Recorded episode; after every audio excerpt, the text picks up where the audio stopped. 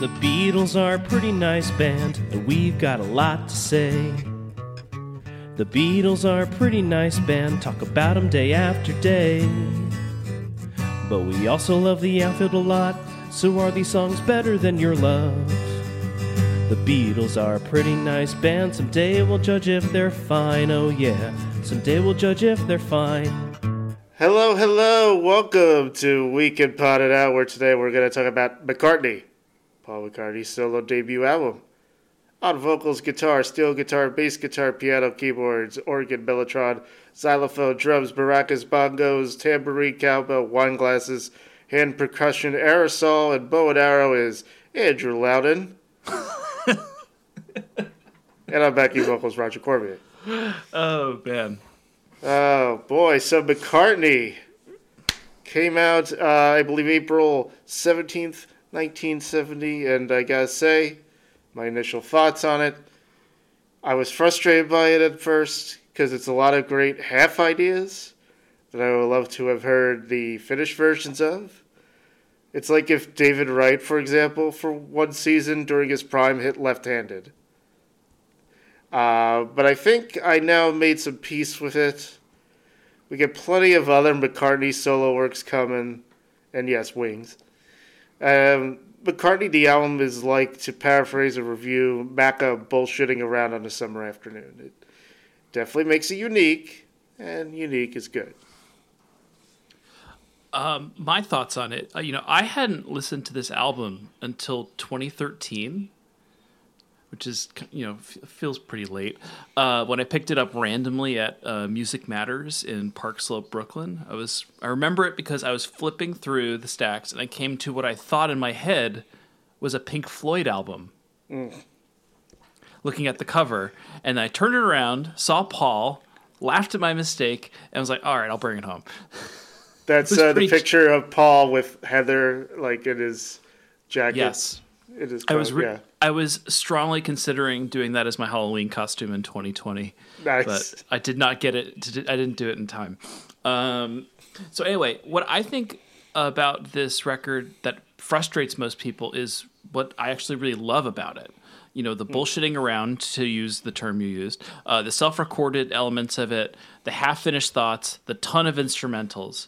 It's really what like draws me in. And like looking back on his whole career, I think he kind of like had to do this record before he started making his grand pop statements under his own name and Yes Wings, because he's just shaking his sillies out. He's suddenly free to do anything he wants. Record at home, have fun outside the major stress- stresses of what the Beatles empire was. Uh, you know, my wife and I listened to this record a surprising amount around the house. And on our honeymoon, I picked up this Japanese copy that I have behind me in Hong Kong.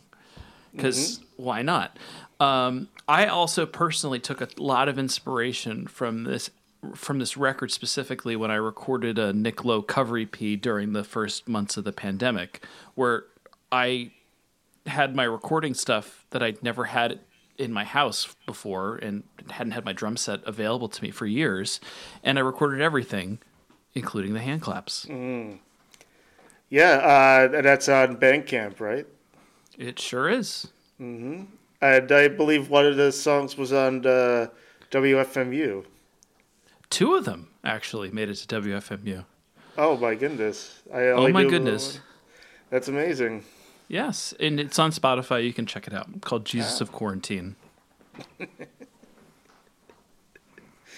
Uh, enough about funny. me. No, okay. Well, you are half the show, but okay. um, so look, a lot of there's a lot of backstory behind this album. It's very controversial and Yes. it had nothing to do pretty much with the actual songs. Um, the other three Beatles and Allen Klein attempted to delay this album because they worried it would affect the sales of Let It Be, which came out around this time, and Ringo's solo debut, Sentimental Journey. Um, and at first, Paul was like, fine. And then he he realized that Allen Klein, it was Allen Klein's idea, and he's like, oh, no, no, no. Uh, a furious Paul telephoned George Harrison to reinstate the original release date of April 17th. He sent a confirmation telegram to the other Beatles, Allen Klein and Neil Aspinall. Uh, I don't think we have the uh, contents of the telegram, but it must have been really. It's always funny when you read an angry telegram. You know, stop the presses, stop. I am upset, stop. you know, it was really. Well, it's like well, it's like when uh, Frank Black uh, and said he was leaving or he fired everyone in the Pixies or something. Or it, sorry, not the in Pixies via fax or something. That's right. I was thinking like um, the Jerry Seinfeld joke, like you can't angrily hang up on someone with a cordless phone. yes. And goodbye. Beep. Right. It's hard to can't slam the phone. No. Uh, I guess a cell phone too. So John Lennon informed EMI of Apple's decision to delay the McCartney album. George Harrison then wrote to McCartney, marking the envelope from us to you, aw, and leaving it at Apple for a messenger to deliver. But Ringo decided to bring it to Paul. And then Ringo handed Paul the letter. He said he agreed with the contents of it. And uh, so let's take it from here from Ringo. I couldn't. Uh. I couldn't fear him. He got a, uh, Paul got angry because we were asking him to hold his album back, and the album was very important to him. He shouted and pointed at me. He told me to get out of his house. He was crazy. He went crazy. He was out of control, prodding his finger towards my face. He told me to put my coat on and get out. I couldn't believe it was happening. I had just brought the letter. I said I agree with everything that's in the letter because we try to work it like a company, not as individuals. I put my album out two weeks before, which makes me seem like such a good guy, but it wasn't really, because I needed to put it out before Paul's album, else it would have slayed me. It's not wrong. Yeah. Uh, Paul eventually emerged victorious about the decision.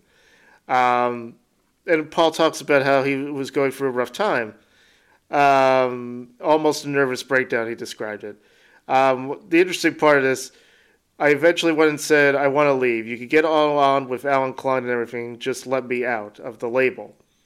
And they said, no, we're not going to let you go. Because Allen Klein had said, look, he produced Those Were the Days and stuff, like James Taylor, same idea. Why let him go? I remember having one classic conversation with George Harrison. I said, look, George, I want to get off the label. And George ended the conversation, and I, as I say this now, I almost feel like I'm lying with the devil's tongue. But I swear George said to me, You'll stay on the fucking label. Hare Krishna. That's how it was. That's how the times were. Man, like it's it's like Ringo using peace and love to say go fuck yourself. Uh, that's that's George's version. Maybe that's where he got it from. Hare Krishna, go fuck yourself. to think about it from George's point of view, like you'll but like staying on the label. I mean, of all people, Paul has been putting him through hell with all the Apple stuff. Like at this point, he's like, "No, you're going through with everything you just made me do." with all this all this nonsense that's been happening over for the past few years just for you to say like, "Oh wait, I'm leaving?" No. That's true. Paul's Paul's the obstinate one, according to the other three. right. You know, even though he's right, but whatever. Sure. So there's that controversial aspect of it, and then there's the self-interview that Paul did with himself. Uh, Apple's press officer Derek Taylor originally said to Paul, "Oh, um, do you want to do any interviews for this?" Paul declined, saying, "I can't deal with the press. I hate all those Beatle questions." Instead, Paul agreed to answer questions submitted by Derek Taylor, which would be included with review copies. The resulting press release contained a number of additional questions written and answered by Paul McCartney, which he laid bare the cracks within the Beatles and Apple. And Derek Taylor uh, said he was only supposed to write out information explaining how he made the album.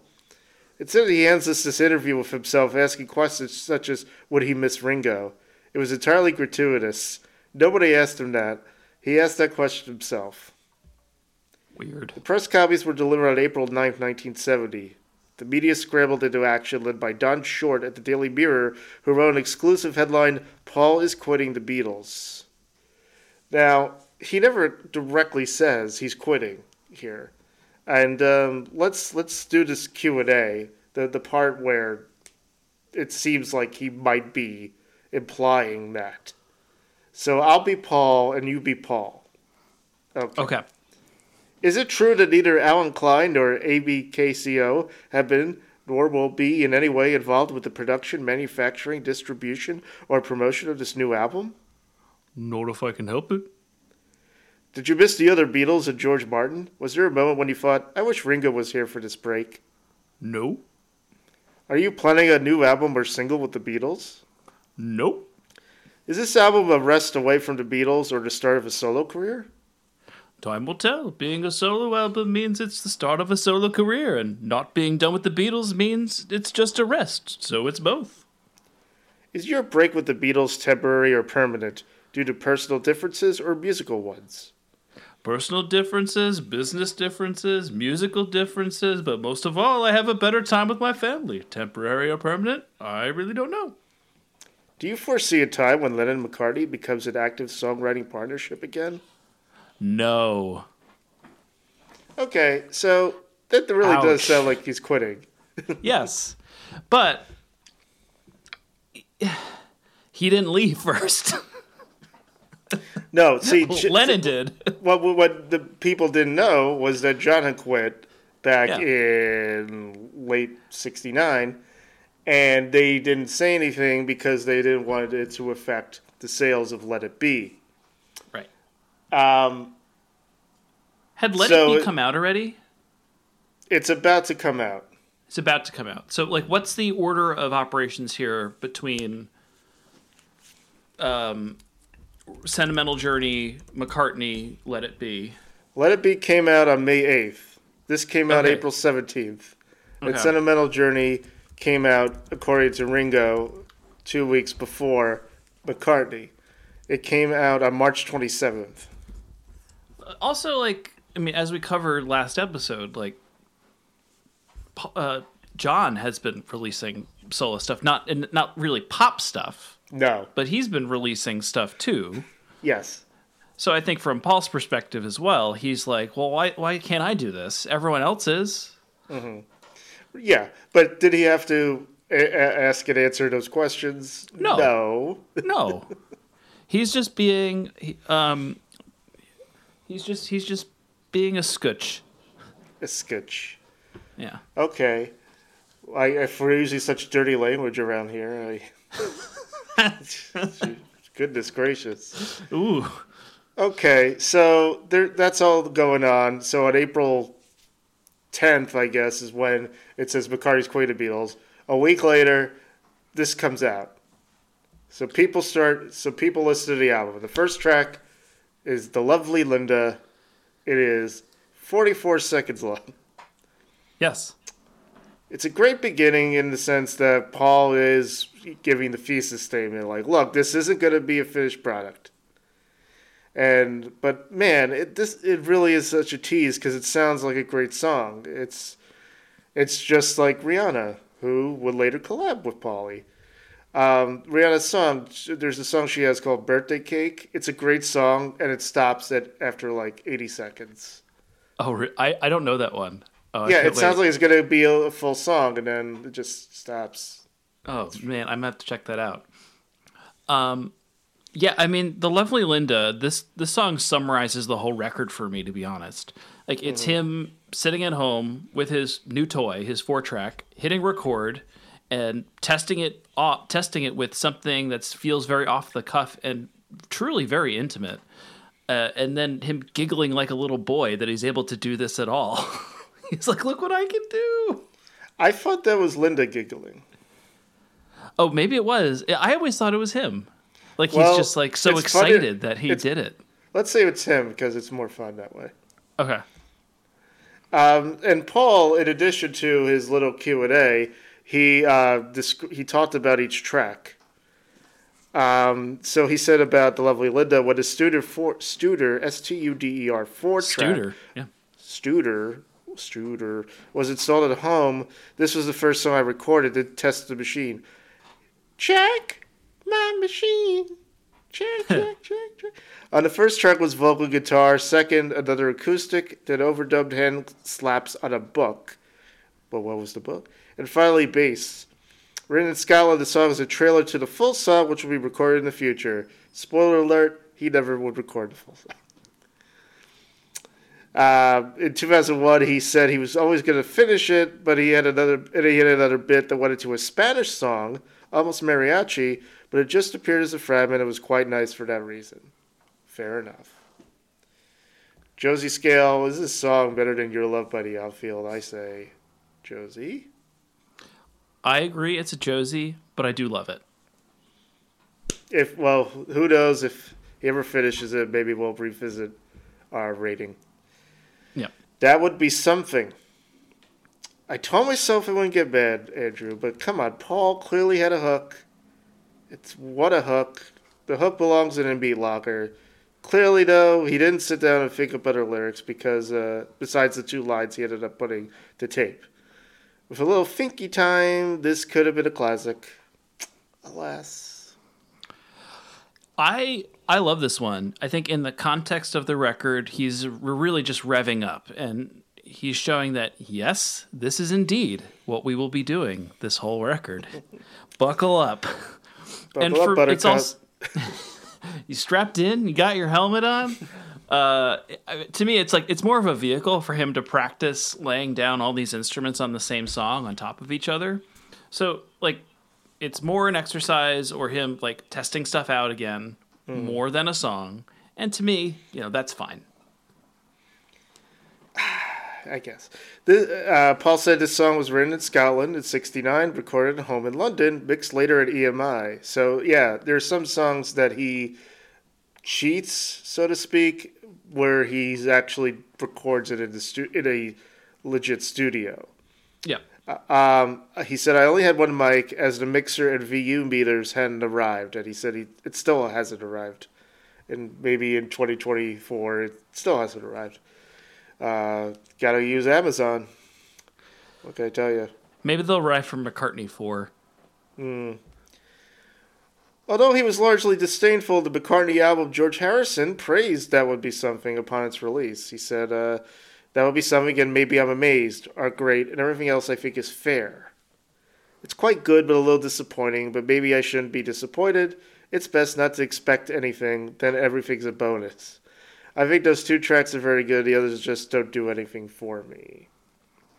That's an interesting thought there because maybe also McCartney uh, is le- like s- leveling the playing field again. He's saying this is like he's he's taking like the expectations for his first solo album are so high, and he's just like saying no, no, no, bringing them back to zero. Not at all. That's a fair I'm point. starting from scratch here. yeah, I'm, uh, this is a new, whole new thing. Yep. This Don't expect. Yeah. Yeah, this isn't Beatles 2. No. now.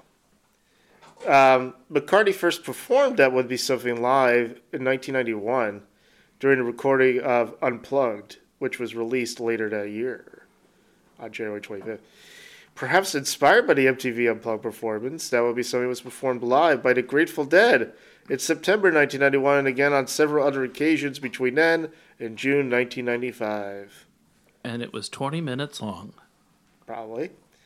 In 2010, Jack White interpolated a bridge of That Would Be Something into his performance of Mother Nature's Son, another one of Paul's compositions, during a concert held at the White House during which Paul McCartney was awarded the Gershwin Prize.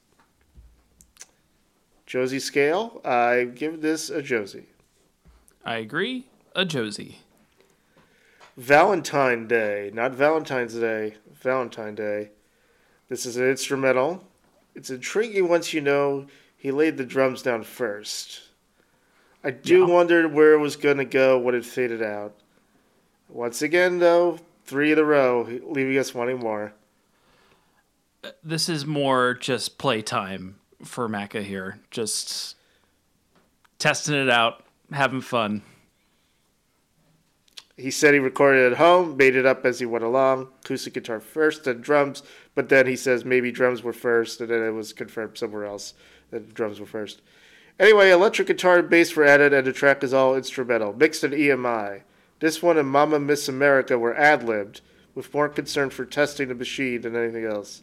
Okay, again, that's fine, but like he he keeps testing this machine. Wait, like just trust the machine already.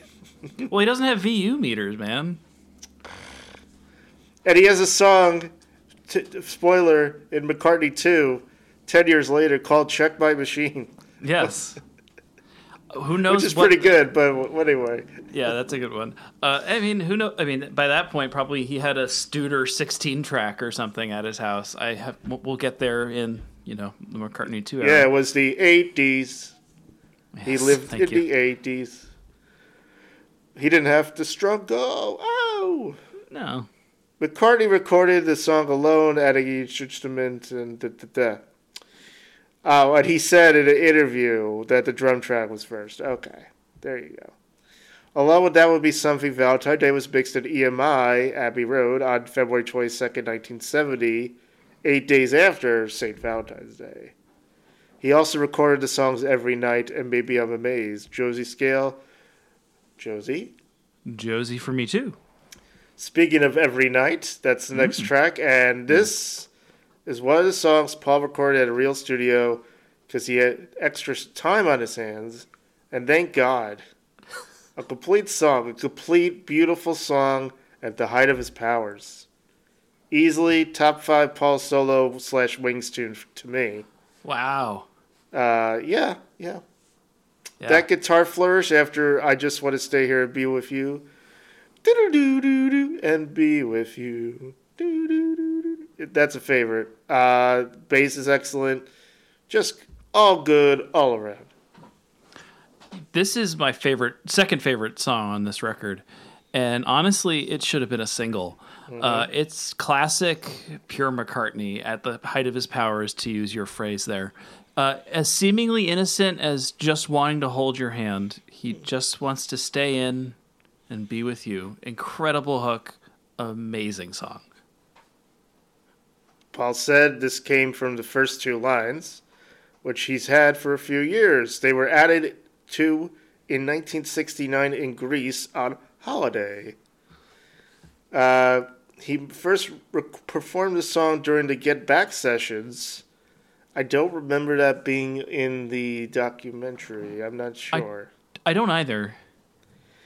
On the first occasion, it was a brief solo rendition while the group was working on Dig a Pony, though the second had some poorly played slide guitar accompanied by John Lennon.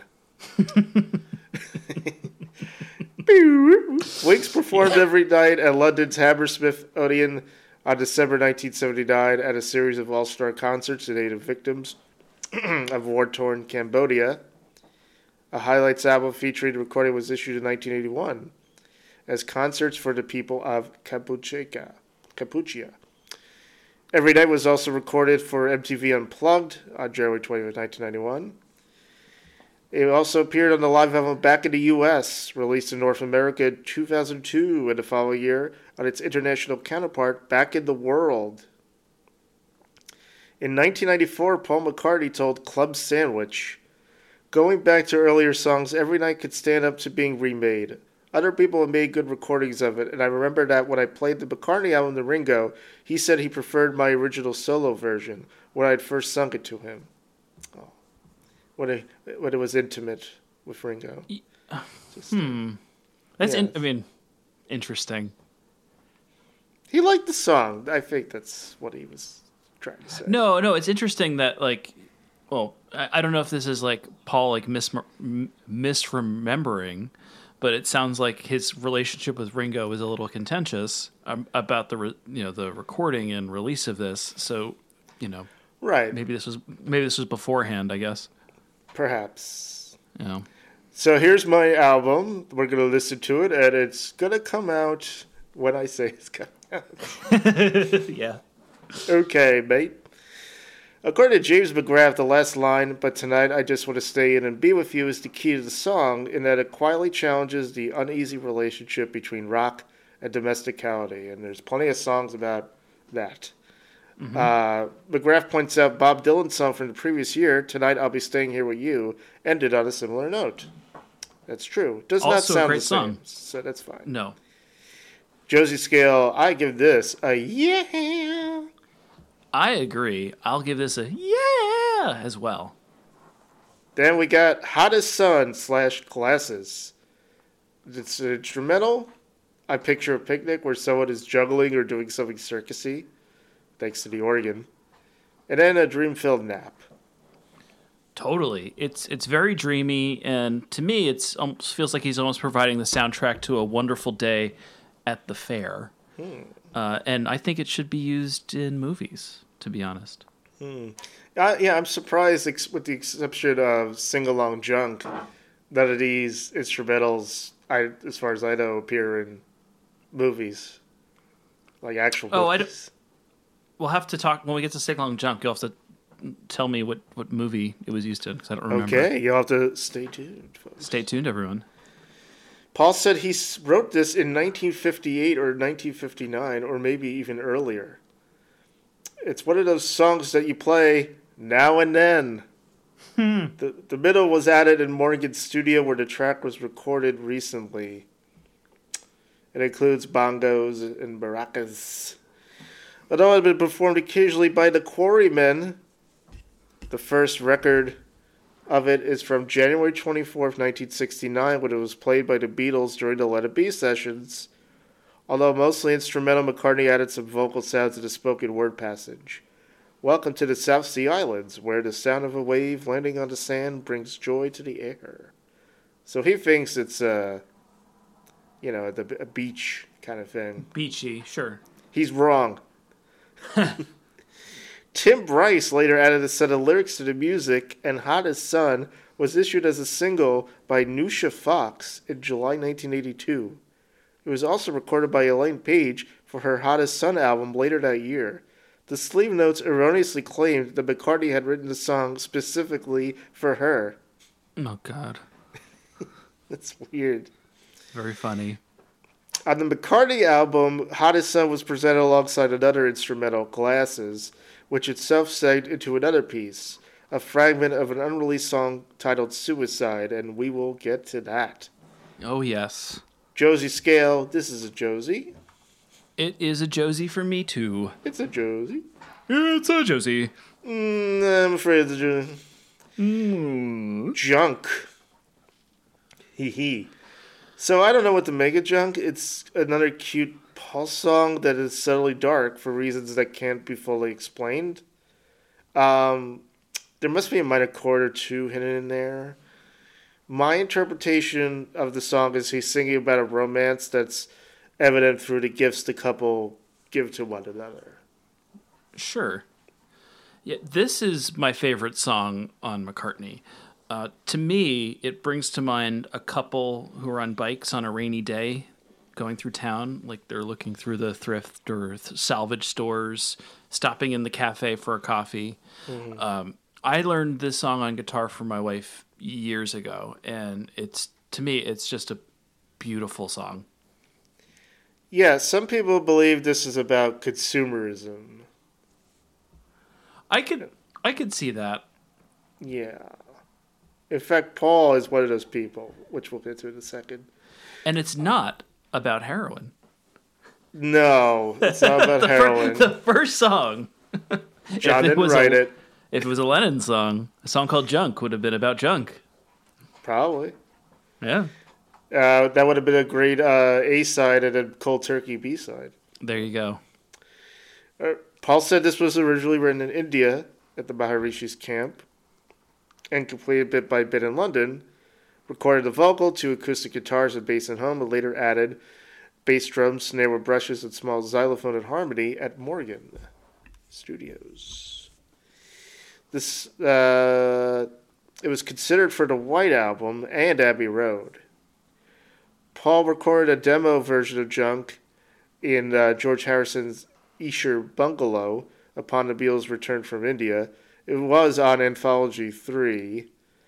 A rough, rough version lasted just 16 seconds and sung in mock French was bust. on January 9th, 1969, during the Get Back sessions. Oh my so god. Paul said in his lyrics book, which came out a few years ago, when I was a kid, you held on to things. I have an instinct now to hold on to things, and more than that, I expect things to last. So this is a comment on consumer society. It's one thing you do as a writer. You comment on society and you put across an opinion. I put opinions in my songs. Not always an opinion I hold, but just an opinion I've heard or I like or that interests me. So the idea that stuff is going to be useless after you buy it is a comment on consumer society. Apparently, it was only in the 1960s that we crossed the line from having needs to having wants, and then acting upon those wants. So this song is of a piece with that. And then he says, but it's mostly a love song. The bicycle's for two, merchant of the sleepy bags for two. Then there's the line, bye bye, says the sign in the shop window, which sounds like one lover saying bye bye, and then the other plaintively asking why why, even as the junk in the yard demands an explanation for the urge to acquire something or somebody new. Interesting. He sounds like he put a lot of thought into it, Yeah. uh, probably after the fact, which which I like. Um, Junk was first performed live as an instrumental during McCartney's appearance on MTV Unplugged. Um, and Sing Along Junk, which we will get to, was included, which is the instrumental version of Junk, was included in the soundtrack of the movie Hanging Up. No idea what that is. The French film My Wife is an Actress. Uh, most famously, I think, in the Jerry Maguire soundtrack. So Andrew has not seen Jerry Maguire, is what I'm learning. Uh, no, I have not sh- uh, shown um, uh, shown. Blockbuster my money and uh, rented it. It's on cable from time to time. Yes, cable. it- cable. Ca- ca- yeah, we're talking about cable. No. Yeah, I- uh, uh, it's probably streaming somewhere. Sorry, jeez. no. Yes. Speaking play- of cable, season three of Parenthood. It plays towards the end of their first date of Tom Cruise and Renee Zellweger, okay. I believe. Interesting. Do, do, do. No, I, I have not seen Jerry Maguire. Okay, I, I like it. There- I've heard it's a great movie. Yeah, yeah. Um, but Cuba Gooding Jr.'s best. Who? Uh, it also appears in the opening episode of season. the guy from Love Boat? Se- That's with Horatio Sanz. It also appears in the opening episode of season three of Parenthood. Yes. Josie Scale, um, despite the nice things I said about Junk, um, I'm gonna give it a Josie. It doesn't quite do it for me. I understand. Uh, for all the reason I, I explained, it is my favorite album, favorite song on this album. I'm Mm-hmm. going to give it a full throated yeah. Man, we was lonely. So this is finally a song addressing Paul's reality at the time. Um, it really brings home Linda that Linda saved him from God knows what insanity, maybe. And once you know, we get to hear Linda on this track. Um, the steel guitar sound might not have been needed. I think Becca just wanted to try something out somewhere. But I like it. He had, to, Um, he had to test the machine. check to check the machine. Um, I the one thing is like, uh, uh, although it's um, he's being real about himself. He's talking about himself. He's he's doing that like kind of fake voice. Yeah. Man, we were lonely. like, what- Yeah. like yeah, try to be country. I, I w- with the affectation, this is another one that I do love, and you can almost like hear him smiling as he's singing this with Linda. Yeah. and you can just tell how excited he is to be like you know doing this at all, and it feels definitely like a summary of what his life has been like post Beatles to this point. Or I mean, no one really knew, but Right. he knew it was over. The dream is over. Don't dream it's over. Hey now. Hey now. Hey now. The chorus, according to Paul, was written in bed at home shortly before they finished recording the album. The middle was done one lunchtime in a great hurry, as we were due to record the song that afternoon. Take your time, God. It's okay. No ah, one. I'm fine. I'm fine. Linda sings harmony on this song, which is our first duet together. Oh. The steel guitar sound is by Telecaster played with a drum peg. fun. Mm-hmm. Paul said on in Billboard magazine on St. Patrick's Day 2001, "It's nice when little words come out, like and we was hard pressed to find a smile." I like that line. It's a hokey thing. I think I'm remembering it wasn't that easy when I left the Beatles. Man, we was lonely. I think it was a little bit of a reflection of those times. Agreed. Josie scale, I'm going to give this a Josie, probably because of the affectation.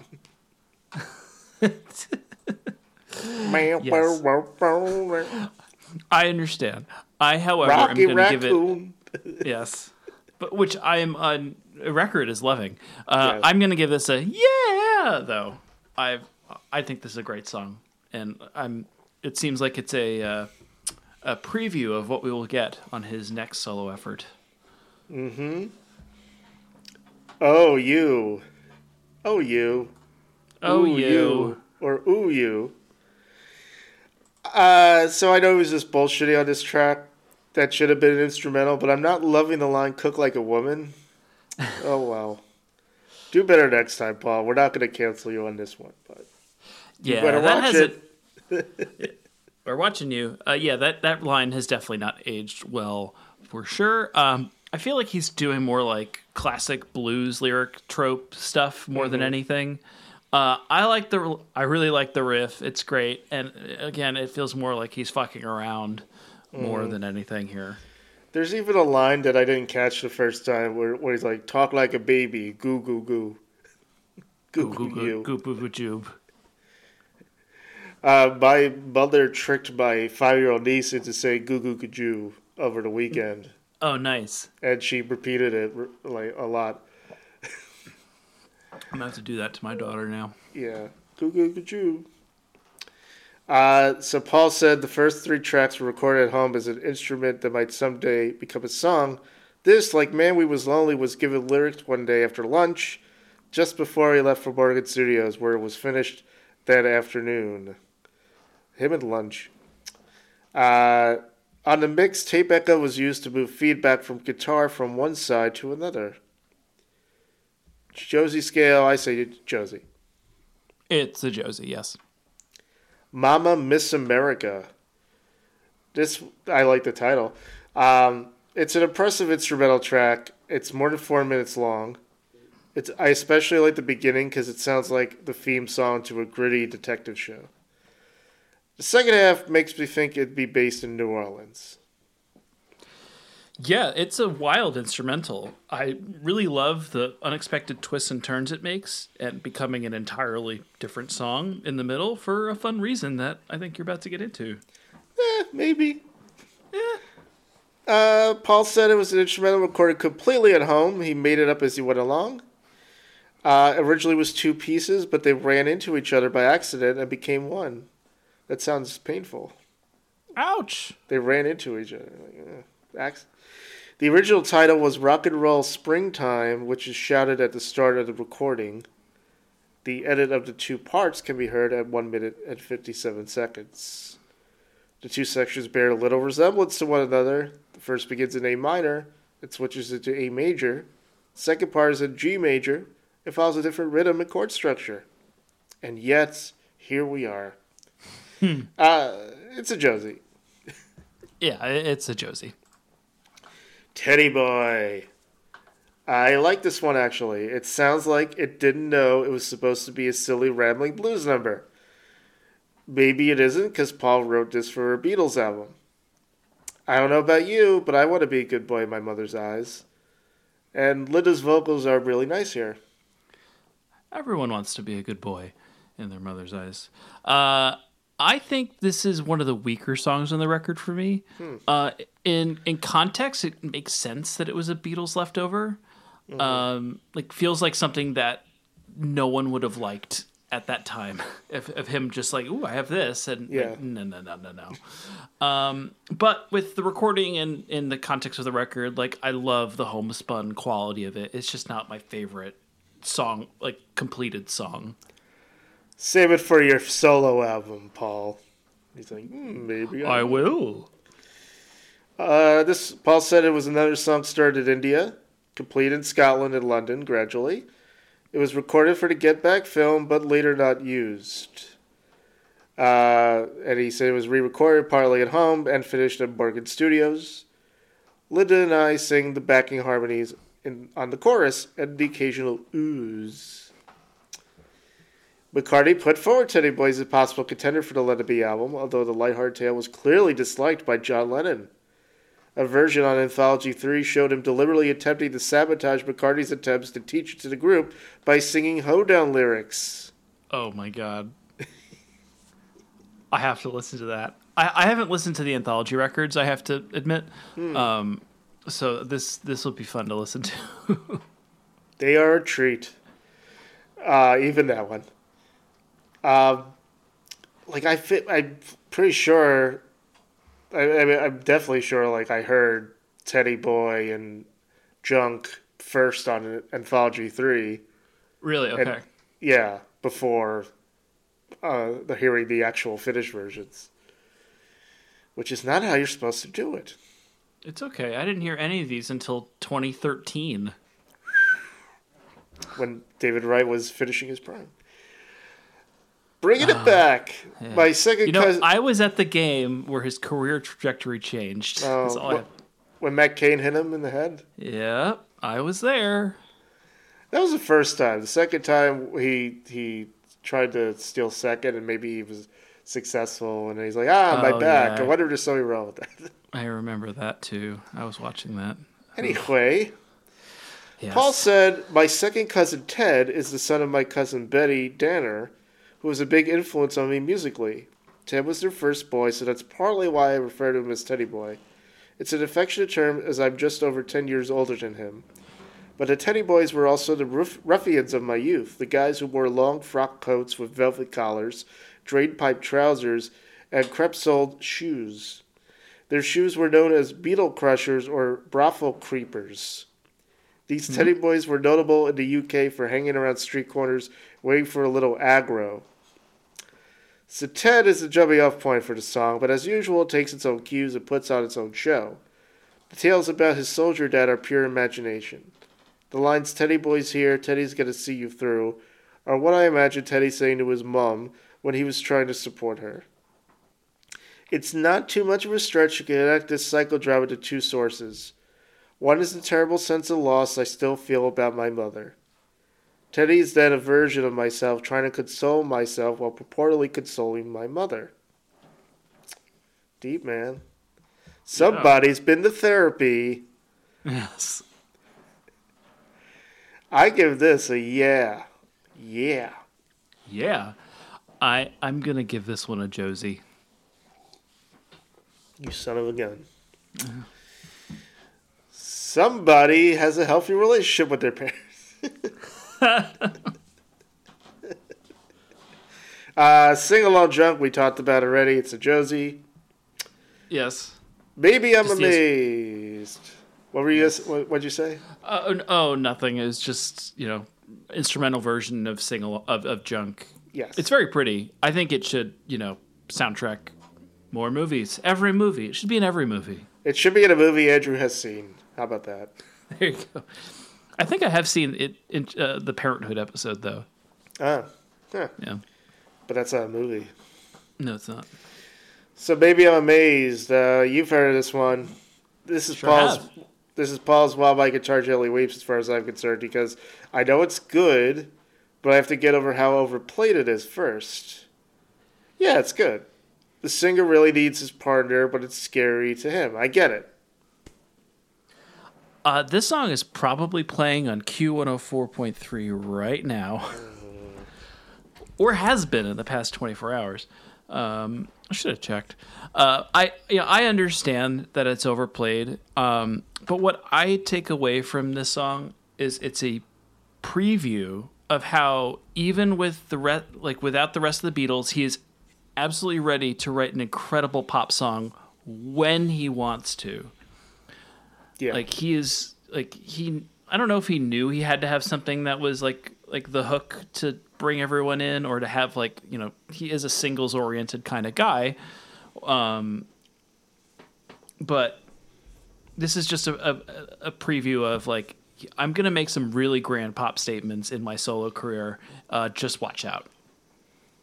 George liked it. By the way, um, Q104, when you said it's probably playing right now, they were actually playing Mony Mony by uh, Billy Idol. oh you know they're, they're really into the 80s now in q104.3 it seems That's okay. yeah Hey, We're- we're- Jace. a lot of 80s talk today Living in it, baby. Excuse me. Uh, Paul said, written in London at the piano, with the second verse added slightly later, as if you cared. Oh boy. Linda and I are the vocal backing group. It was mixed at EMI. A movie was made using Linda's slides and edited to this track. Maybe I'm Amazed was a product of the depression McCartney experienced around the time of the Beatles' breakup. Wondering what to do with his life, he briefly turned to the bottle before Linda encouraged him to start writing and recording music again. This song was a tribute to her inspirational spirit, which shone through amid his melancholia. That's a good way of putting it. Uh, Paul McCartney said in the lyrics book, Linda and I were probably already married because I could now visualize sitting at the lovely black Steinway piano that we got after our wedding. I was playing on it one day and a song came to me, the central idea being that there's so often a split between the inner and outer. The elements of fear and loneliness are very much to the fore. Maybe I'm afraid of the way I love you is itself a troubling idea. While it's true that Linda is the person I'm addressing, it's also true I'm dealing in fiction. Starting with myself, the characters who appear in my songs are imagined. I can't state that often enough. I don't know. I have an imagination, damn it. Hmm. I'm not that other guy. I don't. I don't sing about myself all the time. Maybe I'm amazed, like all the other songs of McCartney, was not released as a single, except in France and Germany. Why are they special? I don't know. Six years later, however, a live version was issued from the 1976 album Wings Over America and became an international hit. And that's the version we all, that you probably know. You know. Josie Scale. So, again, I tried and to listen with fresh ears, and I'm afraid it's a Josie for me. Baby, I'm afraid that you're just not right now. I'm gonna get. I'm gonna give this one a yeah. I think this is one of his best pop songs, as I've said so many times. It's pure McCartney, baby. Um, just to hit pause on this for one second, I have been going back on the Q104.3 uh, archives here to find out when's the last time they played Maybe I'm Amazed, and I haven't found it. So Yeah. But what I did find is that the they have a they have a well they have a section called top songs, Uh huh. so you can find out what the, the most played songs are. I guess recently. Mm-hmm. Do you have a guess? The most played? The most pl- whatever the, what Q one hundred four point three, which if you're not in the New York area is like the classic rock station. That's you know every you know has no imagination really. Um, it, it, there's there's more than just Billy Joel and Led Zeppelin. Everyone. already played playing the new Billy Joel song? That is the top song, my man. Oh my goodness. What do you think is number two, though? Not the new Beatles song, I guess. No, it's we're we're, we're strictly in the '80s now. Oh, okay. Uh, Bowie. Uh, Modern Love. No, I, that'd be great though. No, it's "Summer of '69" by Bryan Adams, What? which I think we talked about last time. That they played a surprising amount of Bryan Adams on this radio st- on this radio station. That And just- And just to round out the top ten, three is "Edge of Seventeen" by Stevie Nicks, '80s. Oh, that's a good one. Uh, "No One Likes You" by Scorpions. Number four, weird '80s. Number five, "Nothing But a Good Time," Poison. 80s. 80s. Uh, Under the Bridge by Red Hot Chili Peppers. Oh, no. Wow. 90s. Okay. 90s? That's classic rock now. Glory Days by Bruce Springsteen. 80s. Hello, I Love You by The Doors. Not 80s. Not 80s. Sister Christian by Night Ranger? Ooh, I think that's 70s. Is it 70s? Feels 80s, Sister but could be 70s. Christian, all the terrorist girl. And number 10, Rocket Man oh, by Elton John. wow, you're right. It was Sister Christian is March 1984. Man, it's just this this station has just really leaned into the 80s.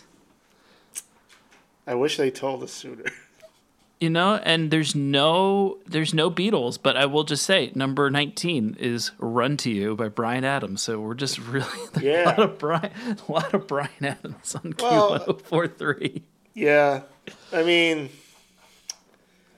I, I was prepared for the inevitability of classic rock being, you know, songs that I grew up with at some Right. point in my life. Yes. Uh, when you live to a certain age, that's that's what happens. Yes. Uh, but yeah, '80s, sure. I uh, was born in the '80s, and Same. That's fine. I look I look forward to when Q1043 starts playing The Strokes.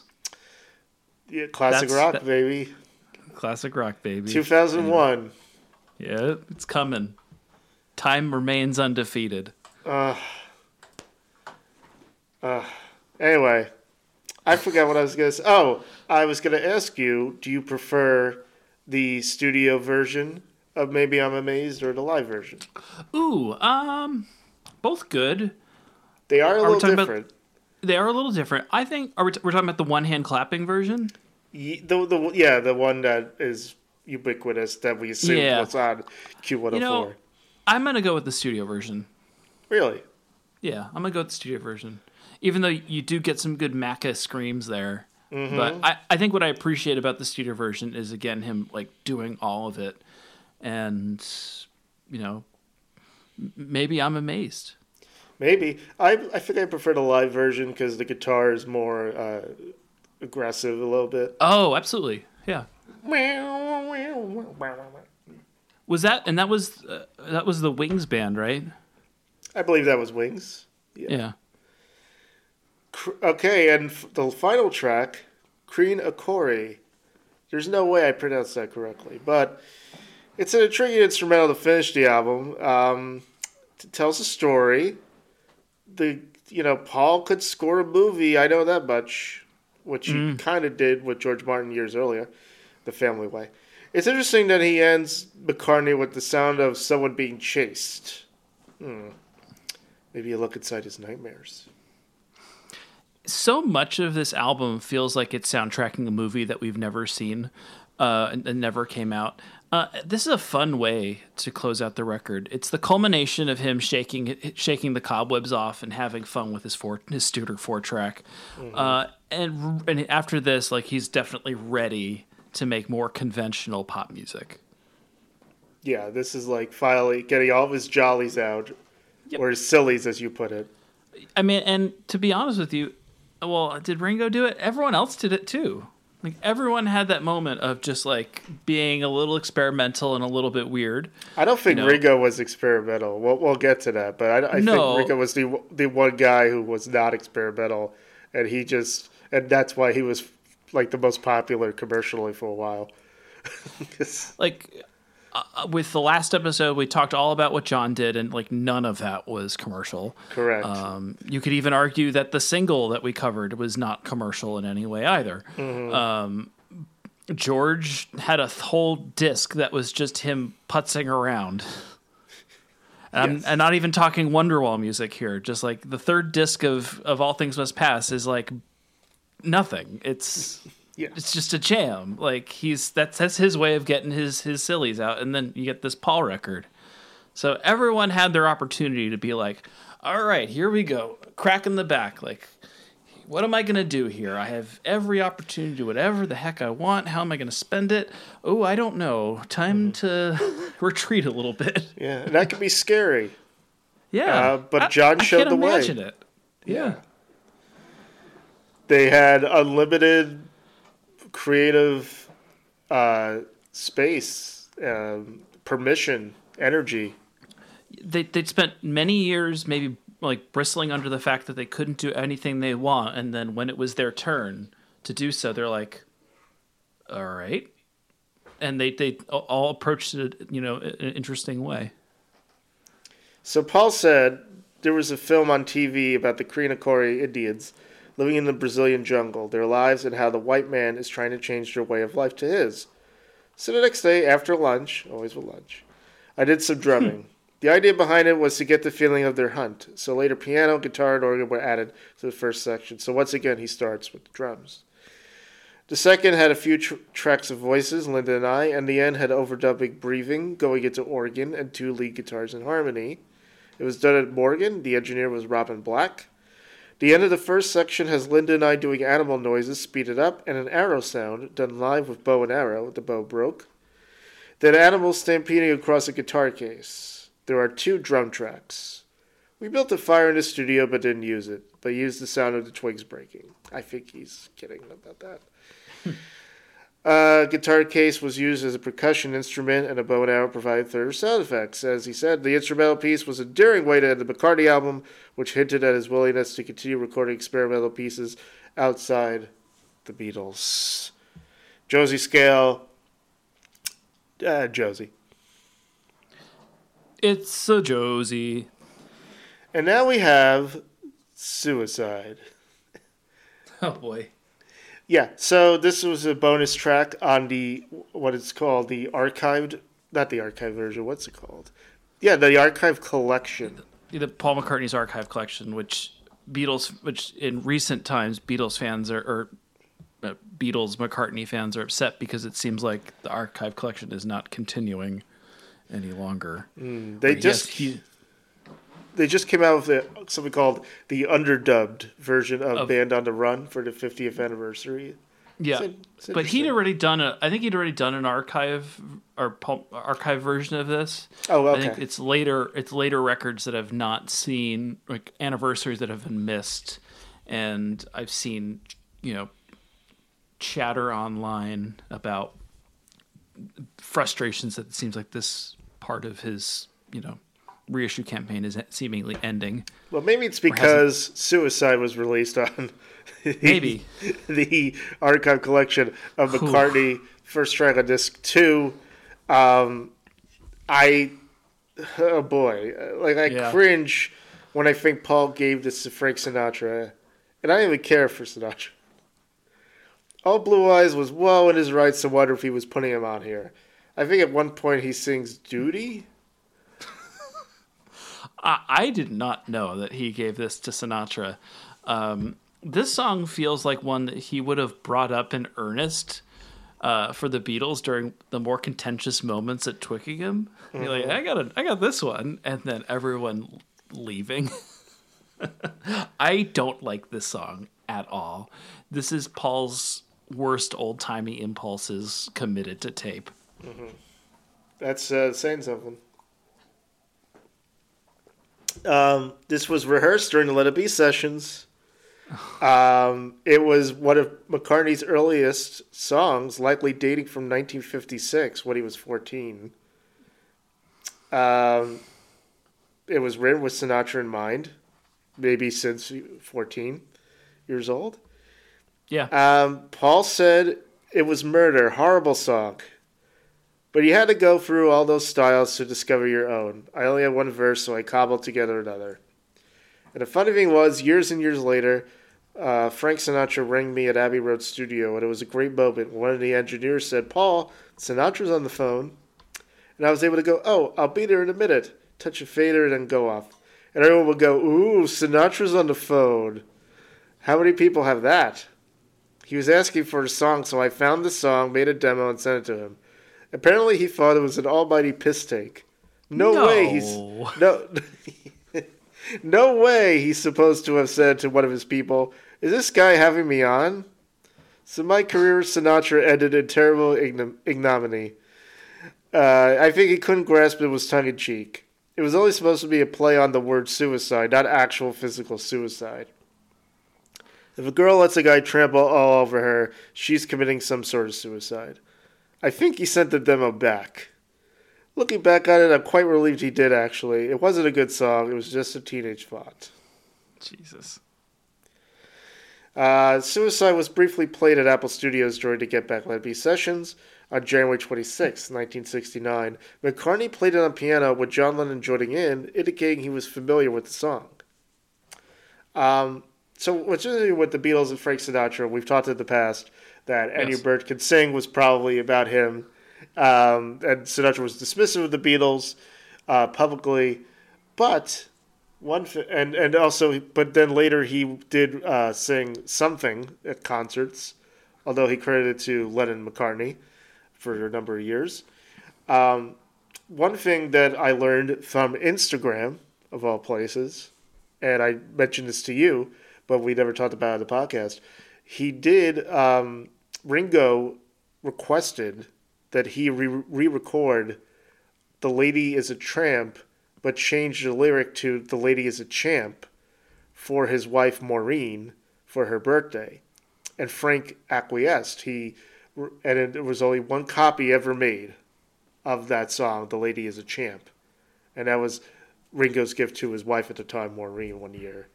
So he did give he did do that solid for them. You know, it, well, I think Americans loved Ringo the most. I'll do it for you, Ring, but nobody else in your little you mopped know- up group. It's, it, y- I don't know where I, I don't recall if or if he ever commented on the song yesterday, but that feels like a song that Sinatra would have mm-hmm. loved. Like like that would have been a song that would have maybe like changed his mind about these guys. Because it's such a like it, it like it plays like such a standard. and seems like something that he would would cover. I mean, everybody covered it. So Everyone he may have. I don't. You know who knows. maybe. Um, Josie Scale, Josie, of course. Yes, Josie. All right, so the critical reception of this album. It was widely criticized for being underproduced and for its unfinished songs. In addition, according to Nicholas Schaffer, Schaff, Schaffnerin in his 1977 book The Beatles Forever, McCartney's attempt to use the Beatles breakup to promote his solo album while presenting himself as a happy family man apparently backfired, since many observers found the whole thing contrived, tasteless, and rather vicious. Huh. Uh, Madinger and Easter write of the album receiving a critical lambasting, and that the general sentiment among reviewers was something to the effect of, he broke up the Beatles for this? Right. Um, Richard Williams, a Melody Maker, suggested that with this record, McCartney's debt to George Martin becomes increasingly clear. Williams found sheer banality in all the tracks, save for Maybe I'm Amazed, and described Man We Was Lonely as the worst example of his music hall side. In a favorable assessment for the NME, Alan Smith wrote that while on first listen he found McCartney too harmlessly mild, his view had changed with time such that listening to it is like hearing a man's personal contentment committed to the sound of music. Most of the sounds, effects, and ideas are sheer brilliance. Much of the aura is of quiet songs on a hot summer night, and virtually all the tracks reflect a kind of intangible roundness. Excitement is not a word to use for this album. Warmth and happiness are. Yep. But how about this? In 1999, Neil Young inducted Paul McCartney into the Rock and Roll Hall of Fame, and he praised McCartney, the album, saying, I love that record because it was so simple, and there was so much to see and to hear. It was just Paul. There was no adornment at all. There was no attempt made to compete with the things he had already done. And so out he stepped from the shadow of the Beatles. So that's that's high praise. I would say. Yes, and I would agree with Neil. Uh, Neil there. I don't agree with Neil with on, on. Well, I agree with Neil on a lot of things, but I also don't agree with Neil on a lot of things. that, yes, he's level. I think, as we said, like I've said, he's leveling the playing field, saying, "I can't touch that. I'm not trying to." Here, here's something to annoy you. And Neil Young's like, I'm all about annoying people with. Oh, he sure album. is. Oh, boy, is he ever. Uh, McCartney subsequently told Rolling Stone that given the album's homey qualities, he considered it to be rock music's first indie album. Mm-hmm. Adding, you know, it's now what we would call an indie thing. To me, then, it was just knocking around, experimenting with some sounds, and not worrying how it was going to turn out. I think that was one of the secrets. Citing its home recording and mixing, Brent Day of Paste felt that McCartney was arguably one of the first big lo fi records of its day. It was one of McCartney's two post Beatle albums that was included in 1001 Albums You Must Hear Before You Die. Um, I don't know. It, it, he kind of cheated by recording some of these songs in the studio. So I don't know if it should be should count as I think a lot. Well, most of it Lo-fi. is, and I think it's pretty obvious which ones are not. yes. But you know, he doesn't directly state it in the track, you know, like on- the album back Mm-hmm. in you know on the original pressings of the record. So you know, Yeah. I'll let him have it, I guess. sure. I, I don't card- disagree that like he does give it like that. It does have the like bedroom re- recording vibes where it's like, yeah, you could consider the first like bedroom pop record. Okay. That's also high praise, I would say. Yeah. There would be no Guided by Voices if it wasn't for McCartney. McCartney spent three weeks at number one in the US and was eventually certified double platinum. It fared slightly less well in the UK, being held off the top spot by Simon and Garfunkel's Bridge Over Troubled Water, which was their I'll get you. Paul Simon. I'll get you one day. I'm the better Paul, damn it.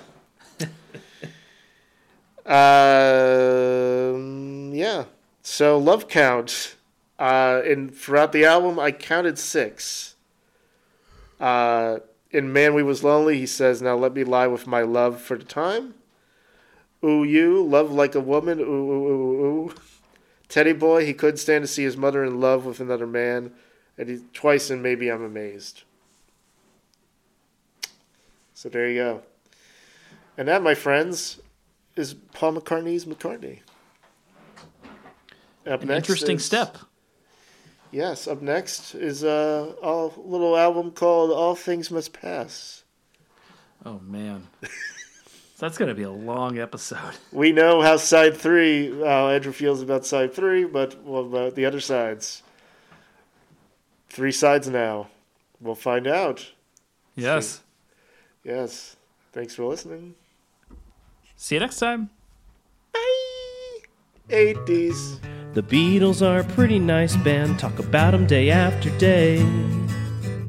But we also love the Outfield a lot, so are these songs better than your love? The Beatles are a pretty nice band, someday we'll judge if they're fine, oh yeah, someday we'll judge if they're fine.